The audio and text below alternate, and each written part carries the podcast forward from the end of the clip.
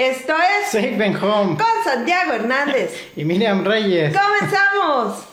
Amigos, muy buenas noches y gracias por acompañarnos en Safe and Home. Estamos completamente en vivo y es semana de inauguración en la Liga Mexicana de Béisbol. Por fin tenemos béisbol. Hola Santiago, buenas noches. Hola, Miriam, un saludo a toda la gente que nos acompaña. Y pues sí, ya en nuestro Safe and Home 53. Y pues ya después de meses de espera tenemos otra vez béisbol en los parques de la Liga Mexicana. Sigue las grandes ligas hasta el momento sin ningún problema. Y pues ya listos para hablar de lo mejor del rey de los deportes. Así es, muchas gracias por acompañarnos. En este momento pues están llevando algunas series inaugurales en su segundo día. Pero Tlaloc está haciendo de las suyas y a lo mejor por eso nos hacen ahí un espacio para vernos mientras se va Tlaloc de paseo porque está haciendo estragos en varios estados, eh, estadios de la Liga Mexicana de Béisbol. Y pues sí, ya se cantó el famoso Play Ball, estamos muy contentos. Son 18 equipos los que tiene la Liga Mexicana de Béisbol. Algunas plazas ya concretaron su Opening Night, su día inaugural y pues en algunos estadios hubo llenos completos, en otros no tanto. Pero es, estamos de acuerdo, querido Santiago y amigos, de que estamos saliendo de una pandemia. La gente poco a poco está retomando su vida, está retomando nuevamente eh, las actividades y, y, eso de asistir a eventos públicos eh, masivos, como es ir a un estadio de béisbol, aunque sea al aire libre, pues también hay que tener ciertas medidas sanitarias, aun cuando ya los pusieron en algunas, o si no en todo el país, ya con semáforo verde, aún de, de, debemos de mantener ciertas precauciones porque el virus sigue ahí. Pero la diversión, el querer ver a nuestros jugadores, el poder disfrutar nuevamente de pelota, eso pues es algo que la mayoría de la gente queremos y que nos gusta del rey de los deportes pero aún así todavía no se ve reflejado en taquilla en los primeros juegos de la Liga Mexicana. Sí, que también aparte de todo el tiempo que estuvimos encerrados, no toda la gente está económicamente como para ir diario a los estadios. De repente yo creo que va a haber algunos juegos en que sí haya en muy buenas entradas. El día de ayer que estuvimos allá en el Alfredo Harp sí hubo mucha gente, sobre todo en las partes de los jardines y atrás, que son los boletos más caros. En los jardines prácticamente no había nadie, pero además me sorprendió que sí había muchos aficionados con los jerseys y las gorras nuevas que acaban de presentar la semana sí. anterior, que no está nada barato. A una semana de la presentación de los uniformes de los Diablos Rojos del México, eh, ayer que estuvimos realmente, eh, pues, en un evento muy especial, no solamente por la inauguración del estadio, de, de, la temporada en el Estadio Alfredo Harp, sino también por el Museo Diablos, que vamos a hablar más adelante, eh, nos sorprendió ver que la mayoría de la gente eh, traía los nuevos jerseys, pero fíjate que el más vendido, creo yo, y el que más me topé eh, en, en, el trayecto de los pasillos del Alfredo Harp, es el que dice los rojos, uh -huh. ¿verdad? Ese uniforme rojo el jersey rojo es el que más he visto que se ha comprado, más que el blanco, más que el, blan el, el negro. negro. Eh, y el, incluso ese que es blanco que tiene este, unos diablitos, en, uh -huh. así como en agua, en, en la tela por decir así, difuminados, ese no se vio, se vio más que la gente se abocó en la tienda Diablos, porque también pasamos eh, a, a, ahí por, por, por, la tienda de Diablos y vimos filas de las personas que estaban comprando el jersey, pero el, el que dice los rojos. Uh -huh. Realmente pues este cautivó a la gente, ¿eh? Sí, es que es más o menos de este tono uh -huh. y sí es el que más... Eh se vio y las gorras creo que la que tiene la M como tridente fue la que más, eh, que más se, vio. se vio y también el que es del mismo tono del, del jersey pero sí mucha gente y también las chamarras las chamarras. Que vaya, que hacían falta. Ayer hizo mucho frío en la noche aquí en Ciudad de México y desafortunadamente Tlaloc no llegó. Este, nos dejó disfrutar de un maratónico encuentro, una noche muy especial en el Alfredo Harpelú porque abrió, eh, pues ahora sí, Diablos en casa, ya que estuvieron en gira en, este, en Tijuana. Tijuana. Allá abrieron el Opening Night en la Casa de los Toros en el Chevron, que por cierto ellos le abollaron la, la corona porque se llamaron el primer el primer triunfo de la temporada sobre los campeones toros de Tijuana. Y el segundo también, además. Y que resultó bien el picheo de Diablos en esos dos primeros encuentros, que normalmente Diablos es de los equipos que más batallan cada vez que van a Tijuana. Y en ese primer juego, pues un juego cerrado 4 a 2 la pizarra en la que Francis Martes, que muchos tenían la duda de cómo iba a funcionar este lanzador dominicano, según me comentaban, lanza muy cuidadoso, no se mete en complicaciones, busca mucho las esquinas solamente en momentos que es necesario y eso le ayuda a dominar y también pues la defensiva de Diablos lo que vimos ayer y lo que se ha visto en estos primeros juegos de la temporada muy bien. Y los toros de Tijuana pues que le han batallado están en los últimos lugares, solamente esa victoria que consiguieron el pasado domingo, pero pues vamos empezando la temporada, seguramente se van a ir ajustando los lugares, equipos también como Veracruz, que desde que empezó la pretemporada anunciaron a sus jugadores muy buenos equipos también que se estuvieron armando, tanto Veracruz como los Olmecas de Tabasco, que Olmecas incluso ayer estaban como líderes en el standing, pero yo creo que bien ha estado en general el inicio de la temporada y que pues ya también hay algunos cambios que anunció la liga el día de hoy justamente. Sí, bueno, pues entonces ya se, se empezaron a abrir los, los juegos en diferentes partes de la Liga Mexicana y tuvimos noticias importantes. Inclusive eh, vimos también allá en Oaxaca, en la Verde Antequera, que retiraron en el primer juego inaugural allá en Oaxaca con los guerreros de Oaxaca eh, el número 37 de Eric Rodríguez. Manager jugador que este año le dice al béisbol también este, como pelotero activo eh, a, Dios se retira. Y por eso, pues la organización de los em, guerreros de Oaxaca, eh, antes, previo a la ceremonia inaugural, retiraron su número junto con otros grandes jugadores de los bélicos. Ahí también estuvo, pues, el contador público Alfredo Hart y familia. Fue muy emotivo, estuvo su familia. Y pues Eric Rodríguez ahora se quiere dedicar a manejar a ser piloto, manager, pero pues como que todavía no se le da el, ganar consecutivamente.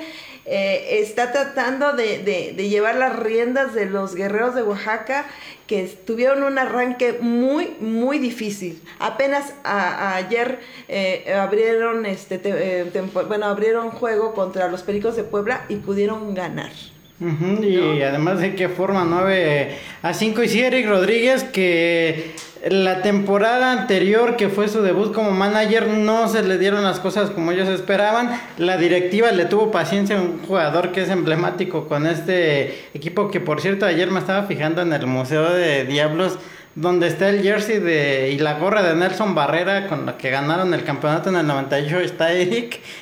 Creo que era su primera temporada y sí se ve muy, pero muy joven, que ha cambiado poco realmente, pero pues sí, qué bueno que lo reconozca la directiva y pues que le den la oportunidad de manejar que siendo un catcher como Eric, es un líder dentro y fuera del terreno de juego, yo creo que sí va a ser más fácil que se vaya adaptando a este rol como manager. Es que es, que es muy difícil. Eh, de repente eres manager, eres jugador, eh, quieres empezar una nueva etapa en tu carrera porque no quieres dejar el béisbol de lleno, pero es difícil compaginar todo esto. Y seguramente Eric en su momento cuando se dedique solamente a ser manager y lo va a lograr, porque todos los grandes receptores como ellos son así la espina dorsal de, de, un juego de béisbol y son los hombres que conocen perfectamente a los pitchers y a los bateadores de su propio equipo y del equipo contrario. Yo creo que tiene todas las armas para llegar a ser un gran, un gran piloto, Eric, pero hay que tenerle mucha confianza y también que le respondan sus pupilos con los guerreros de Oaxaca. También tuvimos una inauguración poco... Em, normal porque después de 16 años los Tigres de Quintana Roo abrieron como locales en, el, eh, en Puebla, allá en el hermano Cerdán. Regresaron a, fungir como locales administrativamente porque su estadio del Beto Ávila sigue todavía hasta este momento en, a marchas forzadas su remodelación. Se tenía programado que el estadio estuviera listo para el 2 de mayo, pero no es así. Entonces los Tigres andan buscando zonas alternas como lo están haciendo también los Piratas de Campeche. Y por eso van a jugar algunos juegos en el Cuculcán. Pero resulta que los Tigres, bueno, pues tuvieron que abrir temporada en la ciudad de Puebla con una, pues muy raquítica eh, entrada eh, en, el hermano Cerdán. Hubo gente de Ciudad de México y gente de Puebla que, que, le va todavía a Tigres, que se convocó, pero no es así como un opening night o un día inaugural como los que nos tienen acostumbrados los Pericos de Puebla, obviamente porque no es el equipo local jugaron contra los Piratas de Campeche y se llevaron la primera victoria por 13 carreras a 2. Así es que los de Bengala pues hicieron delicias, estuvieron jugando. El último juego de la serie lo perdieron contra los Piratas, pero pues están haciendo su labor porque siguen errantes, hay nuevo manager, Tony Rodríguez, pero pues el equipo ahí va caminando con lo que tiene, con Tito Polo, el colombiano, eh, y toda esta gente pues como que empieza ya a carburar y a hacer las cosas y delicias para la afición felina. Y ahora, para el 2, el 2 de mayo, se tenía programado que los Tigres eh, iban a recibir en Cancún a los Diablos Rojos del México y también iban a inaugurar su estadio, el Beto Ávila, pero resulta que todavía no está terminado y la directiva felina informó que la serie del próximo 2 de mayo, 3 de mayo y 4 de mayo se jugará en el estadio Alfredo Harpelú, aquí en la Casa de los Diablos Rojos del México. Mucha gente por redes sociales estaba molesta conmigo porque me dicen que ¿por qué van a fungir como locales? Porque administrativamente en el calendario está así. Ajá. Y, en y últimamente han jugado, por ejemplo, en, en Eculculcán o en Puebla como locales. Mm, esto, la gente se molesta con uno, pero es administrativamente. Y esto fue gracias a que el, el contador público Alfredo Hart cedió su estadio y él muchas veces se ha mostrado muy benévolo, incluso el año pasado invitaba a que Tigres, perdón, jugara aquí en México. Ajá. Pero pues no se concretó por cosas de logística. Y ahora los Tigres pues le agradecen este gesto de ayuda porque no tienen un estadio todavía terminado. Sí, don Alfredo siempre apoyando al béisbol, aunque sea su acérrimo rival históricamente Tigres también los ha apoyado en diferentes ocasiones y ahora pues va a ser el primer lunes de esta temporada con béisbol. Qué bueno porque también mucha gente que le va a, Tigres aquí en la capital esperan que regresen. Se hablaba de, desde hace unos años que iban a jugar en el Frainano. Ese se sigue ocupando prácticamente los siete días de la semana. Se ve complicado, pero pues don Alfredo les da la oportunidad, hasta el mismo presidente de la liga en el comunicado que enviaron el día de hoy, le agradece el que en tan poco tiempo haya cedido el estadio. Y qué bueno porque pues mucha gente que no tiene la posibilidad de ir hasta Cancún para ver a sus Tigres que no pudieron ir el fin de semana a Puebla a ver la serie inaugural pues ya los van a tener aquí y además como locales que tanto dicen que ellos sí llenarían el estadio Vamos a ver en esa serie de inicios de semana. Pues la guerra de guerras empieza el próximo lunes 2 de mayo a las 7 de la noche y va a ser juego de nueve entradas. Chequen, chequen dato. El martes 3 de mayo será a las 19.30 horas y será a 7 entradas. El miércoles 4 de mayo será a las 7 y media con juego de 7 entradas. Así es que ya lo saben. Prometieron, prometieron eh, tanto Diablos Rojos de México como los Tigres de Quintana Roo dar a la brevedad posible cómo se va a hacer la mecánica y en cuánto cuándo van a salir los boletos a la venta. Hay que recordar que esta serie se iba a jugar en Cancún. Entonces tienen que hacer el boletaje y toda la logística para que usted los pueda comprar. Obviamente a los abonados de los Diablos Rojos del México se les está dando una eh, pues preferencia. Y ahí en el portal o en las páginas oficiales de Diablos Rojos de México, usted si es abonado, ahí puede checar cómo está la venta de boletos. Para de la demás este, afición, pues este, nos van a dar a conocer cómo serán y cuándo se darán a conocer la venta de boletos.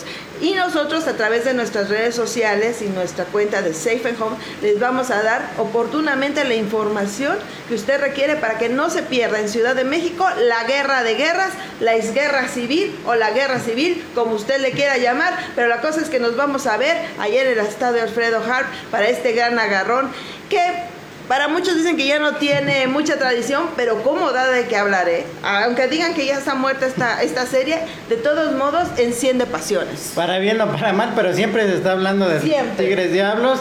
Y más ahora, pues que los veremos de regreso en Ciudad de México y pues ojalá y si haya buena entrada.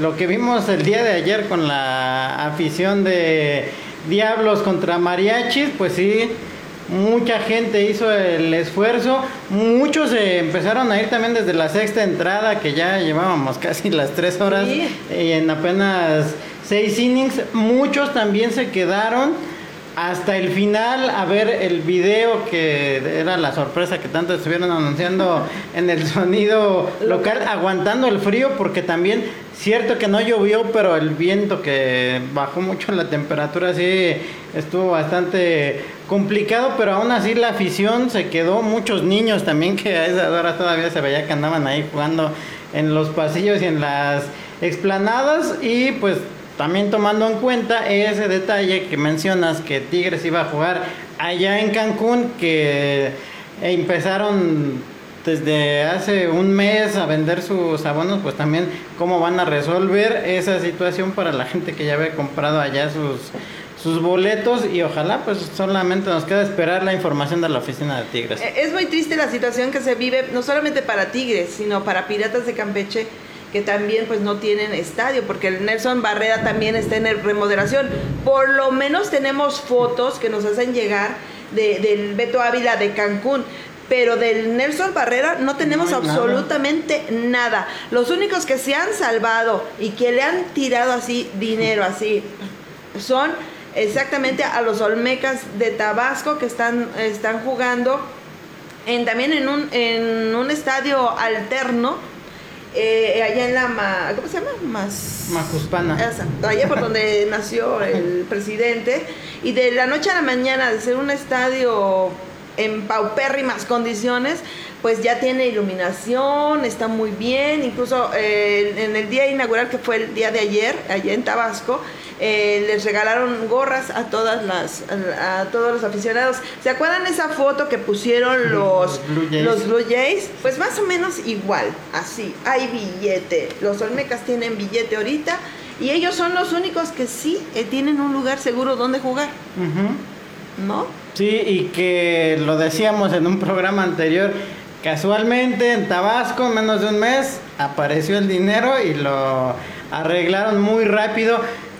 También el centenario que lo derribaron, que ni siquiera los dejaron terminar la temporada anterior, faltaba una semana cuando ya no pudieron jugar como locales sus últimos encuentros. El mismo caso que Tigres. Y pues, por cierto, estaba leyendo que el día de mañana va a haber también doble cartelera, que de por sí el día de hoy iba a ser doble porque ayer no pudieron jugar por la lluvia allá en esa serie entre el, Águila de Veracruz y los Olmecas de Tabasco que se estará jugando a las 6 tiempo del centro de México y se cancelará el tercer juego de la serie porque ya Veracruz no regresará a Tabasco. Pues sí, pero bueno. es que está lloviendo muy fuerte, incluso aquí en la Ciudad de México sigue lloviendo, está detenido el juego en el Alfredo Hart Perú. Y bueno, en Tijuana también este, se nos pasó a comentar que la serie entre los Diablos y, los Toros eh, recibieron sus anillos de, campeones, los Toros de Tijuana, muy bonitos. Y bueno, pues lo, lo celebraron también ese día con, 20, con un récord de 23 carreras, que es el que es más carreras que le han dado a un equipo, pues, pues se lo dieron a los Diablos Rojos del México. Los dejaron en tres hits y dos carreras, aún orgullosos Diablos Rojos del México en ese último juego que, que jugaron el domingo. El del domingo, el del domingo. Dos carreras, tres hits, un error de Diablos, 23 carreras 14 hits sin error para los Toros de Tijuana, pero además entre esos 14 hits fueron 8, home runs. Uno de Hernán Pérez, que es de los que están debutando. Isaac Rodríguez, Félix Pérez les pegó nada más 3. Jorge Carrillo, Junior Lega de Alberto Carrillo. Y Félix Pérez se fue de 4-3 con 4 carreras anotadas y 9 producidas tres hombrones, él solito, solito, se despachó con la cuchara grande. Y además a uno de los pitchers estelares de Diablos, Arturo López, en su primera apertura de la temporada. Pues qué, qué, forma de despertar de los toros de Tijuana después de que los dos primeros juegos se los llevó la Nación Escarlata, pues obviamente pues sí dolió, tres hits, qué, qué horrible. Y, todo el mundo bateaba ahí, parecía home run derby. Le mandamos saludos a José Escamilla eh, gracias por sintonizarlos. Un fuerte abrazo de Home Run. Gracias por estar ahí, querido amigo. Sí, don Pepe Escamilla, que ayer tuvimos la oportunidad de saludarlo antes de entrar al, al museo. Por ahí andaba con parte de la porra de las campanas, que también ese detalle me pareció muy bueno de la directiva de Diablos. Una oh. parte del museo reconociendo a, las porras. Bueno. Y es, que estamos ahorita dando el resumen de, lo que pasó de, la, de la Liga Mexicana. Y pues sí, se está cayendo el cielo en la Ciudad de México. Y pues sí, eh, por fin, después de mucho tiempo, eh, se logró concretar ya en forma eh, física el Museo Diablos, que es algo que le faltaba a este majestuoso recinto beisbolero de, que lleva el nombre de don Alfredo Harp. Resulta que ellos ya lo iban a abrir, ya lo iban a tener, pero con la situación de la pandemia y todo esto se detuvo el proyecto. Es el trabajo de muchas mentes creativas, de muchas personas que han estado trabajando en escritorio, en archivos históricos del béisbol, eh, para poder traer la gloria, el legado de Diablos Rojos del México. Por fin se abrió a sus puertas ayer en, el día inaugural aquí en Ciudad de México. Hubo muchos invitados especiales. Eh, los primeros en, visitar este, este hermoso lugar fueron los mismos Diablos Rojos del México y quedaron impactados. Aún le faltan piezas, aún le falta todavía poner toda la gloria que tienen los Diablos Rojos del México, porque es uno de los equipos más longevos del béisbol en, la Liga Mexicana, junto con los eh, Sultanes de Monterrey. Y son es el equipo con más campeonatos en el, en el béisbol mexicano de verano junto con los eh, naranjeros de Hermosillo. Cada quien en su lugar, cada quien en su, con su debido respeto y medida. ¿sí? Fuimos a, este evento, nos maravillamos con las obras de, del, de este inmortal, porque ya murió también, ¿no? Pero Francisco, Francisco Toledo. pero inmortal en sus obras, en esos lienzos, en esos trazos tan beisboleros, que de verdad se te pone la piel chinita. Le vayas o no al México, la historia de un equipo. Ve, entrar a su museo, de verdad te, te, llena de béisbol, te llena de gloria, te llena de esa sensación de historias pasadas que todavía hoy siguen vigentes. Sí, desde la entrada del museo, las dos esculturas que están ahí, los bats, como están diseñados y la verdad pues que bueno por diablos ya muchos años en que se había tratado de concretar este proyecto y pues cuando tengan la oportunidad la verdad visítenlo. Hay cosas comentaba Agustín Castillo que ni el salón de la fama de Cooperstown las tiene pero sí hay cosas bastante interesantes. Se pueden tomar fotos en todo el museo, no hay restricciones y aunque no lo vean a diablo, si tienen oportunidad, la verdad que hay cosas muy, pero muy interesantes y pues sí, es de los lugares que eh, la réplica que tienen del vestidor, de los lugares que muy poca gente puede conocer, pueden pasar y tomarse la foto y la verdad que sí es una muy bonita experiencia. No, y son 14 salas que poco a poco se van a ir llenando de más eh, memorabilia, tienen los jerseys, tienen los uniformes, réplicas, los bats, eh, la historia de, cada fotografía. Eh, está, claro, está muy moderno ahora porque yo me sentí como cuando entras a Hogwarts, le decía a mi hija, así que tienes las imágenes, este, las fotografías que se mueven. Pero bueno, son las pantallas que te dan esa oportunidad de ver a los inmortales del béisbol como las Salazar. A mí lo que, de las partes que más me encantó es la réplica de, de la cabina de lo que era del viejo parque Delta. ¿No? Y, ahí vimos figuras como Jorge Sonia Alarcón, como Tommy Morales, como el Rápido Esquivel, eh, figurones de la crónica del béisbol mexicano, el mago. Septiembre, claro, no podía faltar. Y, poco a poco se van sumando más y más y más, yo creo, a lo largo que es que vaya llenando este, este recinto mágico del béisbol. Es un gran esfuerzo. Eh, se lo comentábamos al mismísimo Agustín Castillo, este, del gran trabajo, porque nosotros sabemos desde hace años que lo querían hacer. Y han trabajado todos para llegar a esto y, y vimos obras de artistas, algunos conceptos muy modernos, otros muy tradicionales como jugadores de barro, ¿no? Que a mí me encantaría tener eso, eso. Y, y aparte, pues ser parte de la historia, como dice Santiago, poderte sentar en el trono de los campeones. si, si le vas al diablos, pues tómate la foto y si no, pues disfruta que los demás se lo tomen, ¿no? Hay, hay cosas maravillosas. Hay salones de la fama en grandes ligas. Por ejemplo, el de los Yankees de Nueva York es una belleza y también tiene un lugar que es tipo clubhouse, donde se, el vestidor, donde tú puedes poner tu nombre y tomarte la foto como que te estás vistiendo. Así está también el de los Diablos Rojos del México. Hay otros salones de la, de, de la fama, por ejemplo, como el de los Mets de Nueva York en el City Field, que es muy chiquito. Está más grande la tienda de souvenirs que lo que tienen de historia los Mets de Nueva York. O sea, por eso te digo, hay, hay lugares en que tú puedes recorrer un salón de la fama de, de, tu, de tu equipo y hay, que, que, que, tiene demasiadas cosas que ver, como son los Yankees de Nueva York, pues imagínate. Y luego los Mets, que también es un equipo un poco relativamente más joven, pero no tiene tantas cosas que presumir como lo tiene un Yankees o como lo tiene un Cincinnati Reds.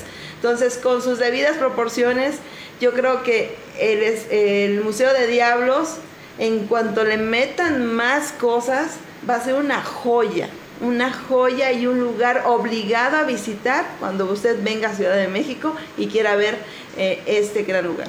Ah, y además en una de las primeras salas, en la de Francisco Toledo, si se acuerdan de aquella medalla de conmemorativa de los 75 años de Diablos, ahí está más grande, creo que es de, de plata, la verdad que se ve muy bonito y también a mí lo que más me gustó fue la maqueta del estadio que tienen, el espacio que tienen en 3D nivel por nivel, la verdad que está muy detallado. Y también pues don Alfredo que anduvo ahí recorriendo las salas, que nos dio unos minutitos ahí de su tiempo porque ya lo andaban también carrereando. Y la verdad que don Alfredo como siempre muy sencillo cuando te la acercas.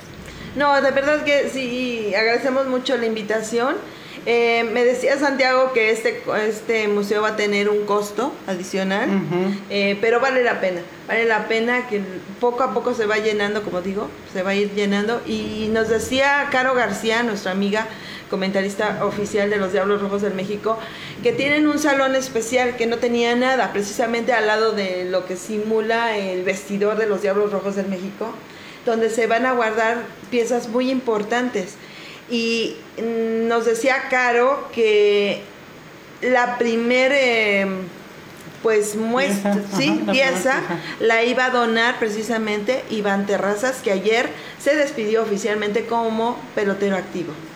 Sí, en el homenaje que le hicieron y la verdad que, insisto, si tienen oportunidad de visitar el museo, no la dejen pasar. Muy bonito y sí, también con la historia más reciente de, de Diablos, aquellos campeonatos de la Liga Invernal, los anillos, el del 2015, 16 y 17, entre otras muchas cosas. Y al final, pues pueden tomarse la foto ahí con la réplica de Roxy y Rocco, Ah, sí. pero sí, la verdad es que muy bonito y ojalá y sí pueda en un futuro todavía haber más espacio para todo lo que encierra la historia de Diablos porque pues sí hay muchas cosas pero todavía hay bastantes que considerar. Está un va de Héctor Espino en el poco tiempo que estuvo con los Diablos también. Sí, es que es un equipo que tiene un legado impresionante y, y- y luego también nos falta todavía ver las fotos, las fotos que, que tomó en su momento dado don Sotero Gutiérrez, que fueron fotos de portada de la lechuguita o de la afición, el primer diario deportivo mexicano y que estaba dedicado única y exclusivamente eh, en las páginas centrales y portada, contraportada para el béisbol, que, que en su momento pues era de, del conocido periodista Fray Nano, ¿no? Que también fue parte de la Liga Mexicana y un hombre emprendedor. Y, y después también hubieron más fotógrafos y aparte esta memoria gráfica pues sigue en manos ahora de su hijo, de, de don Sotero Gutiérrez, que, que en paz descanse, con su, con su hijo En- Enrique. Enrique Gutiérrez, que también tiene unas fotos preciosas y su hijo le sigue los pasos. Entonces, si tuviéramos un salón donde pudiéramos apreciar estas fotografías, yo se los iba a agradecer eternamente, porque a mí el fotoperiodismo, eh, que es el periodismo gráfico, eso me encanta. Eh, De hecho, esa fue mi tesis cuando yo me, me gradué en la septiembre de fotoperiodismo en México y una de las partes que también tomo es el fotoperiodismo deportivo, que, que de verdad son testigos oculares, es una forma de presentarte la noticia, la historia a través de la imagen y eso no cualquiera puede captar unos momentos tan espectaculares, únicos e irrepetibles como te lo da ahora sí que las gráficas, ¿no? En blanco y negro, ahora son en color, qué maravilla. Pero sí me encantaría ver un salón especial con las fotos de estos grandes fotógrafos. Y mira que hay muchos en nuestro en nuestro béisbol pero si son glorias de, de los diablos pues la familia Gutiérrez. Sí y no hay más. las que ha tomado Enrique desde la pretemporada ahora que nos están mandando mucho Material material la verdad que valen mucho la pena. Quienes tienen el álbum pues hay muchas de esas fotografías en blanco y negro desde los inicios de, de Diablos y hay una que también recientemente la volvieron a sacar en- creo que fue todavía en pretemporada de Manuel Ávila en el aire. Esa secuencia que yo creo tiene colección Enrique de esos lances de, de Manuel, pero la verdad que sí, muy buenas fotos y pues también a Enrique, quien he tenido oportunidad de jugar con él, de pegarle unos El látigo de Chihuahua. Culhuacán. No, bueno, pues te digo, a mí me gustaría verlo Sí. eso, en el recinto. Otra cosa que también me hubiera encantado, en, es, en una, hay una sala audiovisual, eh, ahora sí que te meten es- y ves todas así las pantallas, es un rectángulo. A mí me hubiera encantado ver y escuchar en la última secuencia que vienen desde el Parque Delta, el Parque del Seguro Social, que viene el, eh, el Foro Sol, que viene el Frainano y que llegamos hasta el Estadio Harpelú, que oyes voces de grandes cronistas. A mí me gustaría escuchar la voz de Caro García en, esas, en, ese, eh, eh, en ese audiovisual y cerrarlo así, porque me atrevo, me, me atrevo a decir que es la primera mujer comentarista de, de Diablos Rojos en México y aparece en, la, en esta nueva era. ¿no? Eh, tanto en el Fright como en el Estadio Harp. y, y su voz no salió. Yo creo que debe estar metido ahí por toda esta igualdad de género y por toda esta gran apertura, apertura de las mujeres en el mundo de béisbol. Si ya se está dando en grandes ligas, ¿por qué en Liga Mexicana no? ¿Y por qué no con Diablos Rojos en México? Y tenemos grandes comentaristas que están actualmente al aire en diferentes equipos en Liga del Pacífico y Liga Mexicana. Entonces, ¿por qué no también incluirlas? Y yo esperaba oír la voz de Caro en esta secuencia de imágenes de que nos presentaron en ese cuarto de audiovisual. Esperemos que más adelante nos den esa gran sorpresa porque se lo merece nuestra amiga. Sí, claro, desde el 2015 en la Liga Invernal fue que ya estuvo más metida y también pues en el Pacífico Ariadna Ibarra, que es la única. Es que hay varias. Sí, y hablando hace rato de las fotografías, Priscila Mungaro, la fotógrafa de, de, los Naranjeros de Hermosillo, que también se debería de reconocer, pero sí, también esa parte recordando toda la historia y también que la afición que ha estado ahí, muchos aficionados que yo creo desde los inicios de, de Diablo los han seguido y que todavía los vemos que andan ahí en los pasillos. La verdad que da gusto ver todo eso y pues Diablos tiene una de las aficiones más fieles dentro de la Liga Mexicana. No, y además, como decía Santiago al, inicio del programa, hay una de las salas está dedicada a ustedes, a la nación escarlata, a la afición. Y, se oyen sus, gritos, se oyen sus porras, es un momento para ustedes. Y, ahí mismo, pues también eh, ya está la salida y, de verdad que se pone la piel chinita porque es un reconocimiento a la afición que es la que mantiene vivo nuestro deporte. Entonces, es, es, una de las salas que ustedes no se deben de perder. Es, digamos, a nombre de todos esos este, aficionados, anónimos, amantes al béisbol, a esta gran nación escarlata, a la marabunta roja que está ahí, como le decía este rápido Esquivel, ¿no? La marabunta, porque es así como las hormigas, que son muchas, muchas, muchas, así es la nación escarlata, y cada vez están creciendo más y están llegando más aficionados. Es, es lógico y es grandioso que se les enseñe la gloria de un gran equipo a través de un museo. Sí, que es también un objetivo que ha ido consiguiendo no solamente Diablos, sino la liga en las últimas temporadas, que más aficionados se vayan acercando. Y aquí en Ciudad de México, que mucha gente en los estados no cree que haya tanta afición, también hay afición y mucha gente que lo juega, ligas en toda la ciudad, de las ligas más importantes Maya, Olmeca, por mencionar las que tienen los mejores campos, que la semana pasada también tuvieron la MLB Cup, por cierto. Y pues sí, hay muchos seguidores aquí en la ciudad, no solamente de Diablos, sino de los demás equipos. Ya cada vez vemos también más gente con ropa, con chamarras, con gorras, con algún detalle de equipos de la Liga Mexicana del Pacífico, porque el béisbol es en todo el año y en todo el territorio y hay muchos aficionados también que no se pierden un solo juego.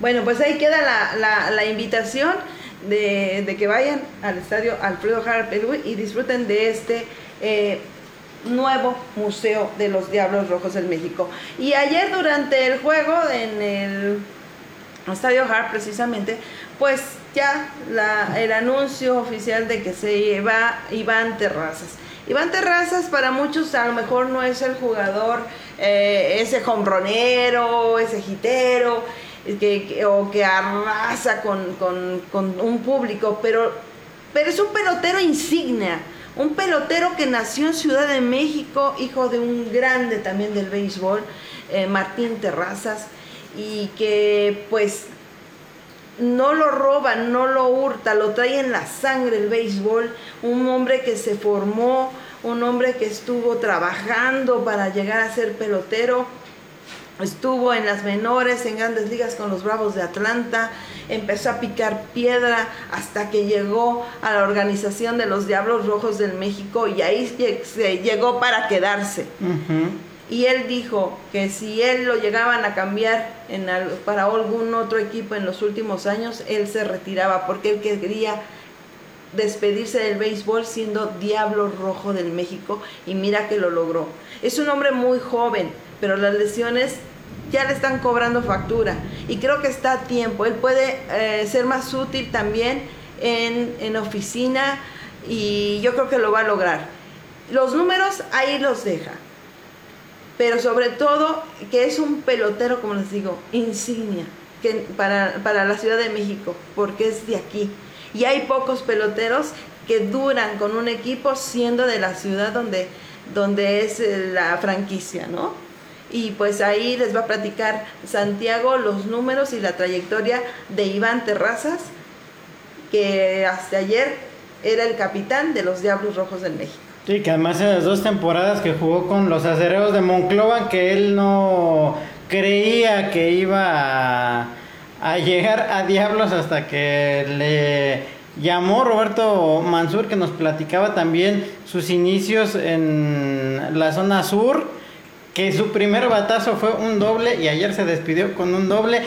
Anotó la primer, el ese batazo fue el primer hit del juego, anotó la primera carrera de la victoria de Diablos. Y checando las estadísticas que nos dio la gente de prensa de Diablos en 13 temporadas, termina ya con el batazo de ayer 1140 hits en su carrera con los Diablos en esta que es su campaña número 14 y un total en Liga Mexicana de 1351 batazos. La verdad que desde que salió al terreno de juego, que lo anunciaron, la ovación que le dio la afición, ese momento en que lanza la primera bola y que su papá es el quien la recibe, también yo creo que es de las cosas que a mucha gente no se le van a olvidar. Y pues Iván ya estuvo en el invierno trabajando en la oficina al lado de Jorge del Valle y con Miguel Ojeda también, que en la conferencia de hace unas semanas nos anunciaban que esa iba a ser su nueva función ya como asesor de la gerencia deportiva. Él lo comentaba el día de ayer que todavía siente que puede dar mucho más, ya no en el terreno de juego, sino devolverle un poco de lo que le ha dado Diablos y pues también tener esa ese reconocimiento y el cariño de la afición durante todas esas temporadas, las lesiones, como bien lo comentas, él me decía que aquella fractura que tuvo en el tobillo en el 2013 que no le molesta, pero ya en el hombro y, y en las últimas que ha tenido en los brazos es lo que ya no le permite seguir, aunque él se sienta entero, pero ya llegó el momento en que su cuerpo dice, ya fue todo, gracias, vamos a dedicarnos a otra cosa y pues Sí, no es como mencionabas el jugador que te va a pegar home run cada turno al bat, pero siempre apoyando de los que mejor se comunican con los jugadores jóvenes, que ahora Diablos ya ha apostado incluso por algunos jugadores haciendo su debut que hemos visto en las últimas temporadas de Liga Invernal. Ya, por ejemplo, Ichiro Kano, a los 17 años, ya va a debutar esta temporada. Pero Iván, muy querido por la afición, y no solo aquí en la Ciudad de México, los seguidores de Diablos, sino en todas las plazas en las que se presenta Diablos. Él dice que se siente afortunado de tener amigos en toda la República y pues ya merecida esa la ovación que se llevó ayer y el homenaje por parte de su familia que también estuvo ahí, las palabras que nos decía de Chico Rodríguez, que fue su primer manager, quien confió en él, que en sus primeros tres juegos no bateó nada, ya en la siguiente fue cuando pegó ese doble y pues sí, se va un jugador emblemático y muy querido por la afición también, un buen amigo, yo recuerdo aquella serie del Rey del 2012 que le tocó estar comentando con nosotros y no lo hace nada mal, pero pues él ya decidió quedarse en la oficina con Diablos. Pues sí, y además es uno de los jugadores de los Diablos Rojos de México que la gente efectivamente quiere más uno de los jerseys que más ves en los pasillos, el número 4. Y pues es un hombre que ha tenido una carrera limpia. Eh, respetado dentro y fuera del terreno de juego y eso pocos lo pueden presumir. Y se va por la puerta grande y qué bueno que la organización de Diablos Rojos del México también lo despidieron así porque hemos visto y lo habíamos comentado aquí mismo en Safe and Home que es triste ver que muchas glorias del béisbol se van y nadie les hace un, homenaje, simplemente se fueron. Y, me refiero, por ejemplo, a un Karim García, me refiero también a un Chispa Gastelum, me refiero a, no sé, hay, hay un montón. Sergio Mar Sergio Mar Gastelum. Hay varios que se van y que, bueno, ahorita ya están como coaches, como cuerpo técnico, como managers, pero una despedida oficial con alguno de los equipos, últimos equipos con los que estaban militando, no se dio. Y, y esto deberían de tomarlo muy en cuenta eh, las organizaciones porque son glorias de nuestro béisbol, aunque todavía anden por ahí eh, eh, trabajando, pero si vemos sus números, si vemos sus trayectorias, si vemos sus logros, se merecen también una despedida por la puerta grande. Y bueno, pues ahí está, le deseamos la mejor de los de las suertes, más bien de los éxitos. La suerte se desea a los mediocres, el éxito le deseamos a, a Iván Terrazas en esta nueva etapa de oficina. Sí, que ha trabajado mucho y pues ahí están los, los resultados, sus 93 cuadrangulares en su carrera con Diablos en esas 14 temporadas y pues sí, lo, lo sencillito y carismático yo creo que nadie se lo va a quitar. Y mira que ya alcanza pensión con Diablos Rojos del México, porque para alcanzar pensión este, con, con, Diablos Rojos mínimo tienes que jugar 10 temporadas consecutivas y él, ya tiene 14, prácticamente. Este, bueno, a lo mejor menos, pero ya, ya superó las, las 10 que, mínimas que piden los Diablos Rojos de México para que, para que tengan su pensión. Es de los pocos equipos que le da pensión a sus jugadores, pero la condición es que dures 10 años con ellos. Sí, y que uno de ellos es uno de los símbolos también de Diablos, el sur de Ortiz, que se le ve muy seguido ahí en, en el estadio y también en los eventos especiales. Ayer también andaba por ahí. Pues sí, ayer vimos a muchas personalidades, por cierto, en la inauguración, del, Museo de Diablos. Y bueno, pues muchas gracias por seguir en sintonía en Safe and Home. Recuerden que nos pueden ver por nuestro canal de YouTube Safe and Home. Ahí las repeticiones, denle like, me gusta. Para que nos siga y esté al tanto de lo que pasa en el béisbol de las grandes ligas y Liga Mexicana y Liga Mexicana del Pacífico y también por nuestras redes sociales. Y también gracias a este tiempo de béisbol, a Charlie, que ayer tuvimos la oportunidad de, saludarlo, a Carlos Fernández, y bueno, también aprovecho para mandar un saludo hasta Zacatecas, allá mis papás descansando en el calorcito, siguiendo... Trabajando, su hijo, trabajando duro. Al lado de, de toda la familia, también a Marisol, que nos está siguiendo acá por el sur de la ciudad, atentos al programa y también pues saluda a toda la gente que nos acompaña semana a semana. Muchísimas gracias. Recuerden que estamos aquí en Safe and Home y bueno, trabajando para ustedes. Y en grandes ligas pues sigue la pelota. Eh, tuvimos también ahí la oportunidad de ver algunos juegos muy muy interesantes. Lamentablemente para nuestros mexicanos se está poniendo un poco oh, difícil la situación. Hace unos días hablábamos de que pues Oliver Pérez eh, ligaba su temporada número 20 en el mejor béisbol del mundo con los Ah, los, diamantes. de Arizona y resulta que ya lo pusieron en asignación, no tiene equipo. Qué, qué mala suerte, ¿no? Eh, está teniendo Oliver Pérez. Ojalá algún eh, alguna franquicia de grandes ligas le diga súbete, porque es un brazo que todavía puede dar. Y si no, pues con los toros de Tijuana, aunque nos gustaría que concretara un poco más de tiempo en grandes ligas. Él ya amarró pensión y vitalicia en grandes ligas. Él no se va a morir de hambre y le va a ir muy bien. Pues resulta que el pitcher zurdo Oliver Pérez, pues puesto en asignación, como les comentábamos, apenas dos semanas de haber arrancado las grandes ligas. Sus números en este 2022 son siete juegos, este, cuatro innings pichados, ocho hits, este, nueve, ¿qué? Carreras y un home run, una base por bolas, un ponche y un este su bola rápida ya mejoró de 87 a 88 millas por hora. Yo me imagino que por la velocidad es que lo bajaron, es que lo bajaron del barco, ¿eh? porque si es muy poquito, 87, 88 millas por hora, pues realmente tu brazo no y que aún así Oliver es de los pitchers que que dominan bastante, pero pues a como se trabaja ya con los bateadores que eh, se van más por el batazo largo, pues no es tan fácil dominarlo. Lástima, ojalá algún equipo lo tome pronto porque pues apenas va empezando la temporada, van pocas semanas, seguramente alguien le encontrará un lugar. Pero sí tiene que subir su velocidad, porque incluso a Julio Urias en el primer juego de la temporada eh, lo criticaron mucho porque había bajado mucho su promedio de velocidad y eso pues te la prenden y te la mandan detrás de, de la barda, ¿no?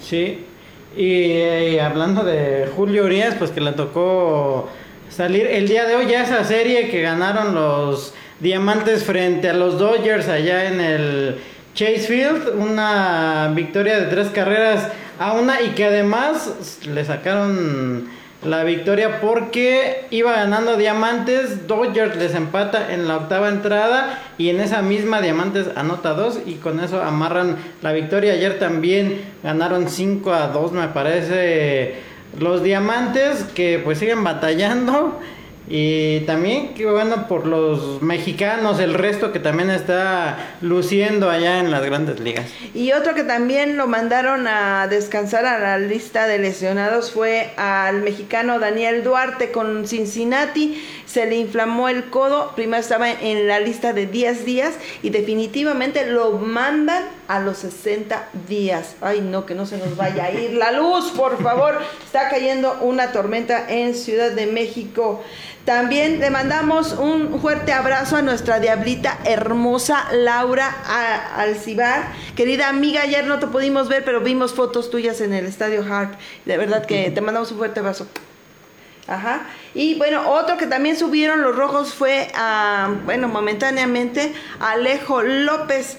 Y porque andaban buscando rapidez que andaban buscando pues ganar juegos, pero resulta que lo mandaron a Louisville otra vez.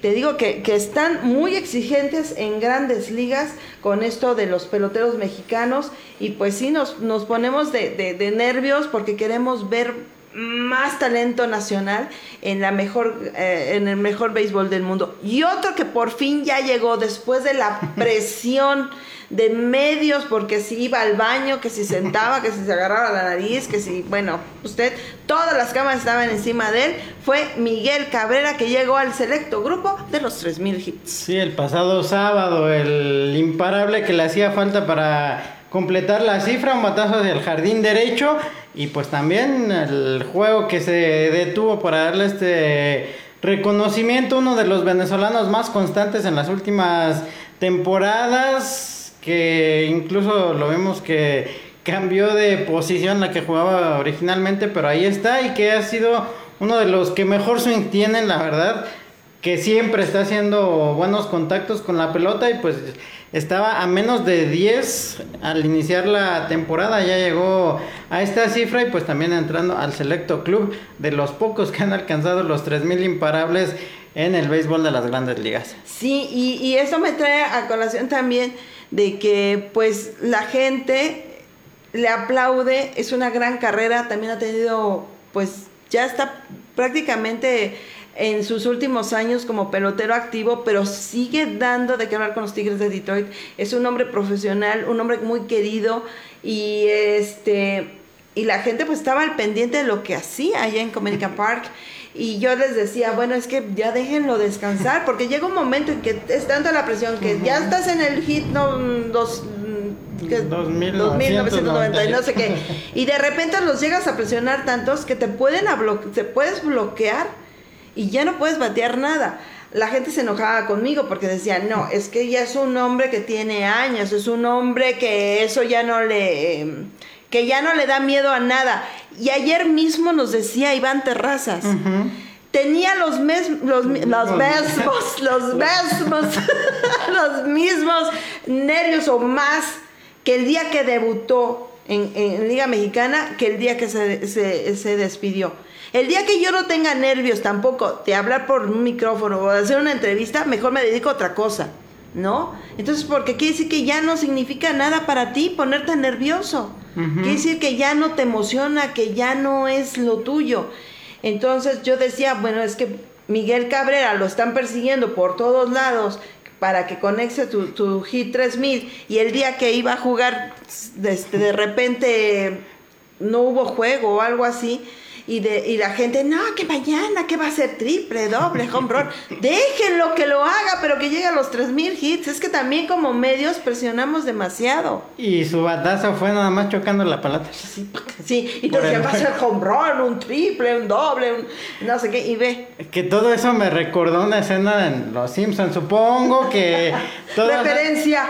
Que todas han visto el capítulo de Homero Albat, cuando el señor Burns hace su equipo de softball con las grandes estrellas, cuando le están gritando a Darryl Strawberry, dice Lisa, no pasa nada, mamá, están acostumbrados a ser atleta profesional. Y Darryl por acá con la lagrimita, eso mismo les puede pasar. No es nada más de burlas, sino que sí, es tanta la presión y sobre todo en grandes ligas que no te siguen solamente en Venezuela, en México, en Estados Unidos, es en más de 200 países y que estén las miradas fijas, pues sí, yo creo que sí lo distrae un poquitín. Claro que sí, pero bueno, felicidades a Miguel Cabrera por sus 3000 hits. Y, y una noticia que también se me ha pasado, ya ven que los aceros de Monclova pues tienen una legión extranjera muy, muy potente y que se espera mucho de ellos. Bueno, pues se había anunciado que José Cafecito Martínez iba a estar jugando con ellos y que no había llegado, que por los trámites y todo eso. Pues resulta que en su primera aparición, que le dan un, pelotazo, eh, se fracturó su mano y su tiempo de recuperación es de 6 a 8 semanas, así es que va, vamos a tardar un poco más para ver a este gran pelotero, el cafecito. Y pues pronta recuperación, porque es mucho billete lo que está ahí en juego, ¿no? Sí, mucha la inversión que hace acereros de Monclova y que pues al final de cuentas es un riesgo que estás corriendo, aunque sea en pretemporada. ¿Cuántos jugadores hemos visto que un spike que pongan mal en el terreno de juego te doblas el, el tobillo y puedes quedar fuera varias semanas, lo que le sucedió a Iván Terrazas en aquel 2003 en la pretemporada cuando se fracturó el tobillo, pero pues sí, Acereros de Moncloa que además pues sus aficionados ya se están acostumbrando a que siempre les traen jugadores de grandes ligas, que fue uno de los que anunciaron con bombo y platillo y que ahora pues en su primer turno lo hayan dejado afuera, pues Fácilmente van a tener con qué ajustar para cubrir la posición, pero pues es lo que la gente quería ver. Sí, pero es que es que los aceros de Monclova pues es un equipo que le está metiendo mucha lana porque quieren otra vez el campeonato, van a tener su juego de estrellas, van a echar la casa por la ventana, pero dicen lo queremos hacer por la puerta grande, pero pues le está costando trabajo a, a los acereros acoplarse pero a veces no es por el billete, es, es el gusto de salir a jugar, como estábamos viendo y que nos comentaba Caro, ¿no? Que, que la presentación y el video que está ahí en el, en el Museo de, de, los Diablos es cuando Juan Gabriel Castro pues, se presenta con los con sus pupilos, con estos diablos y que le dicen, somos un equipo tradicional, somos un equipo muy ganador y todo lo que ustedes quieran, son grandes rasgos, ¿eh? Ahí se quedan para oírlo, pero dice, pero ya basta de vivir de recuerdos, sino que vamos a demostrarle a la gente de que nosotros somos campeones y que lo vamos a lograr. Es que eso es así, tienes que salir y sí, serás el equipo con más campeonatos y todo, pero si no sales con ganas a jugar, pues no ganas, ¿no? Entonces, a, a veces el Moneyball, el equipo que menos inversión tiene, es el que a veces logra mucho. Y hay otros que le meten mucho billete y no logran así, comprando peloteros ya hechos, ¿verdad, Yankees? No la hacen, no la hacen. Eso iba yo a decir, equipos que tienen 27 campeonatos y que presuman mucho, pero ¿cuántos años llevan sin llegar a un título? ¿sí? Ahí, se quedaron. ahí se quedaron. ¿Por qué? Porque compran los peloteros ya hechos. Y hay otros que se empiezan a hacer y los venden. Entonces, tienes que encontrar esa perfecta armonía para encontrar y hacer que tus muchachos salgan al terreno y ganar. Claro, no hay ningún equipo que salte al terreno para perder. Jamás. Hay mejores, hay equipos más buenos que otros. Hay equipos que tienen más dinero que otros. Pero el hambre de triunfo, ese lo trae cada uno de los peloteros.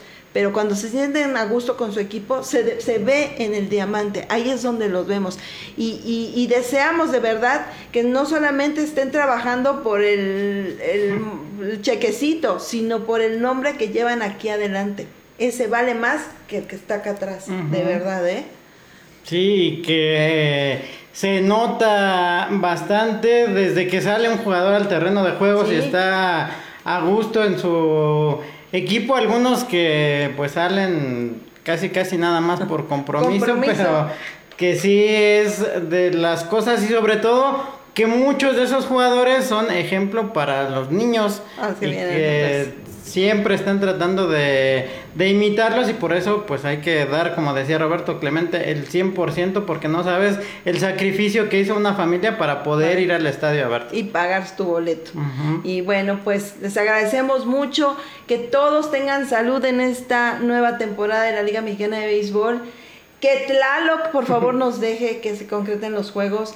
Nos vemos en el próximo diamante y que, pues, no sé, asista, por favor, asista a los eh, eh, juegos de béisbol porque Rieleros de Aguascalientes, los Tigres, los Acereros, los eh, Broncos, los Broncos de Reino, o sea, los, los tecolotes, todo el mundo necesita de su presencia, no solamente a través de redes, sino físicamente, que escuchen su voz para que ahí el pelotero se llene de valor y le entregue sus mejores jugadas, como las que vimos ayer del Spider-Man eh, Alejandro ah, González. Ah, qué muchacho, yo soy su fans. Yo soy su fans. Bueno, algo que, quieran, que quieras agregar, que Pues no, nada más que disfruten del béisbol de la Liga Mexicana. Ya esperamos bastante tiempo para que regresara la pelota a los parques y si tienen oportunidad, como dice Miriam, asistan y disfruten del buen béisbol que se juega en México. Pues hasta aquí llegamos, se acabó lo que se vendía y esto fue Safe and Home y nos esperamos en la próxima emisión, el próximo programa y a ver qué noticias tenemos para entonces. Esto fue Safe and Home con Santiago Hernández y Miriam Reyes y que tengan todos muy buenas y beisboleras noches. Hasta la próxima.